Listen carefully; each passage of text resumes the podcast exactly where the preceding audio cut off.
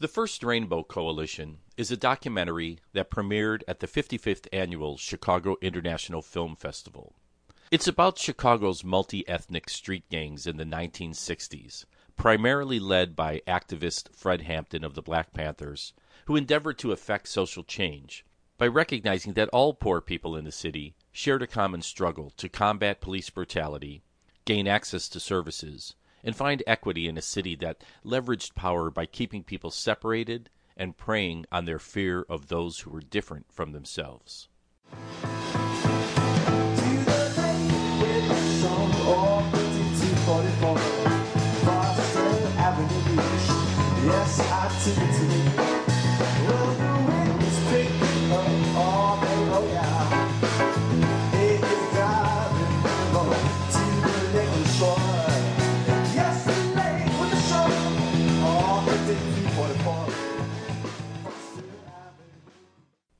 This is Reno Lovison, executive producer at ChicagoBroadcastingNetwork.com.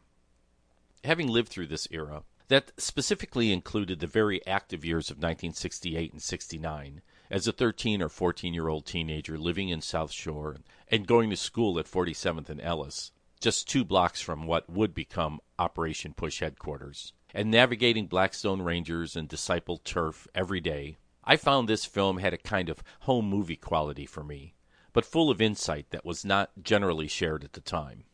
I watched the news coverage back then, but it was filtered through the lens of what the political establishment and broadcast media wanted me to believe. As a somewhat socially aware young person, I was of course highly skeptical even then, but had little access to both sides of the story. There was no internet. The media made attempts at times to be fair, but in the end they were significantly controlled by the local political machine headed by Mayor Richard Daley and backed by powerful forces, including the FBI.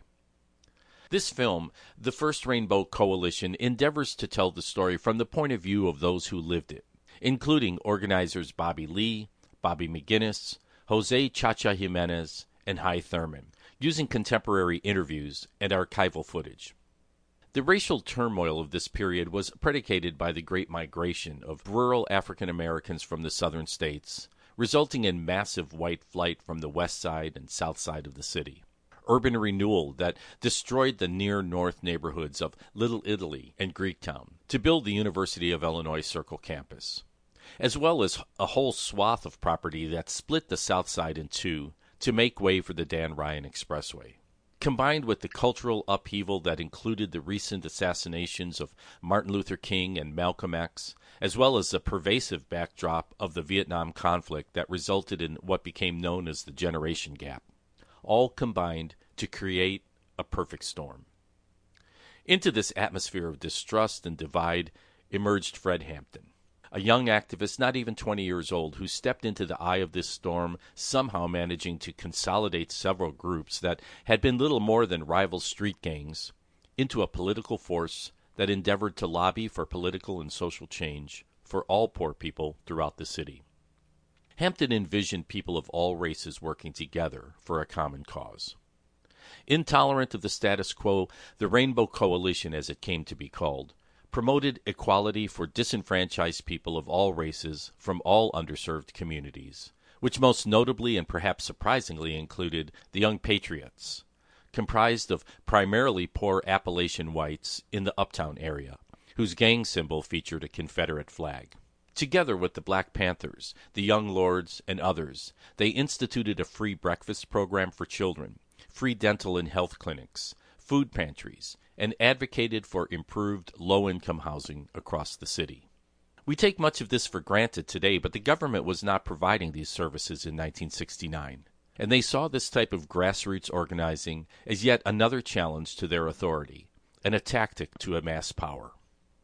The government also distrusted the coalition because many of its members had prior police records, and they didn't believe the sincerity of their efforts. When the Chicago police were ordered to go in and basically destroy a food pantry, a young patrolman, Howard Saffold, spoke out about what he saw as overreach and unnecessary intimidation. Indeed, some in the coalition also advocated for a violent overthrow of the establishment if necessary. They were not necessarily interested in passive resistance. They wanted equitable change, and they wanted it now. law enforcement labeled the coalition a subversive terrorist organization, which ultimately resulted in what has been described as a political assassination of its leader, when then 21 year old Fred Hampton was shot to death by FBI agents while laying in his bed in his apartment. Described as a shootout, it was later determined that all gunshots were fired in and none were fired out. This one hour documentary is a compelling look into a chapter of Chicago history that has left deep scars with ramifications even today. But from this wound has come some degree of healing and positive social change that has its roots in the first Rainbow Coalition.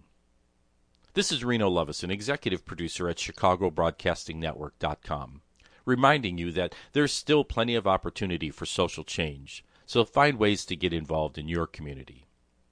If you missed the Chicago International Film Festival, put it on your calendar for next year.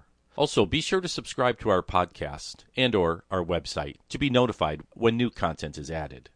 If you need video production for your business or organization, check out renoweb.net. Hey, thanks to Steve Solomon for the use of Foster Avenue Beach as our theme song. That's okay.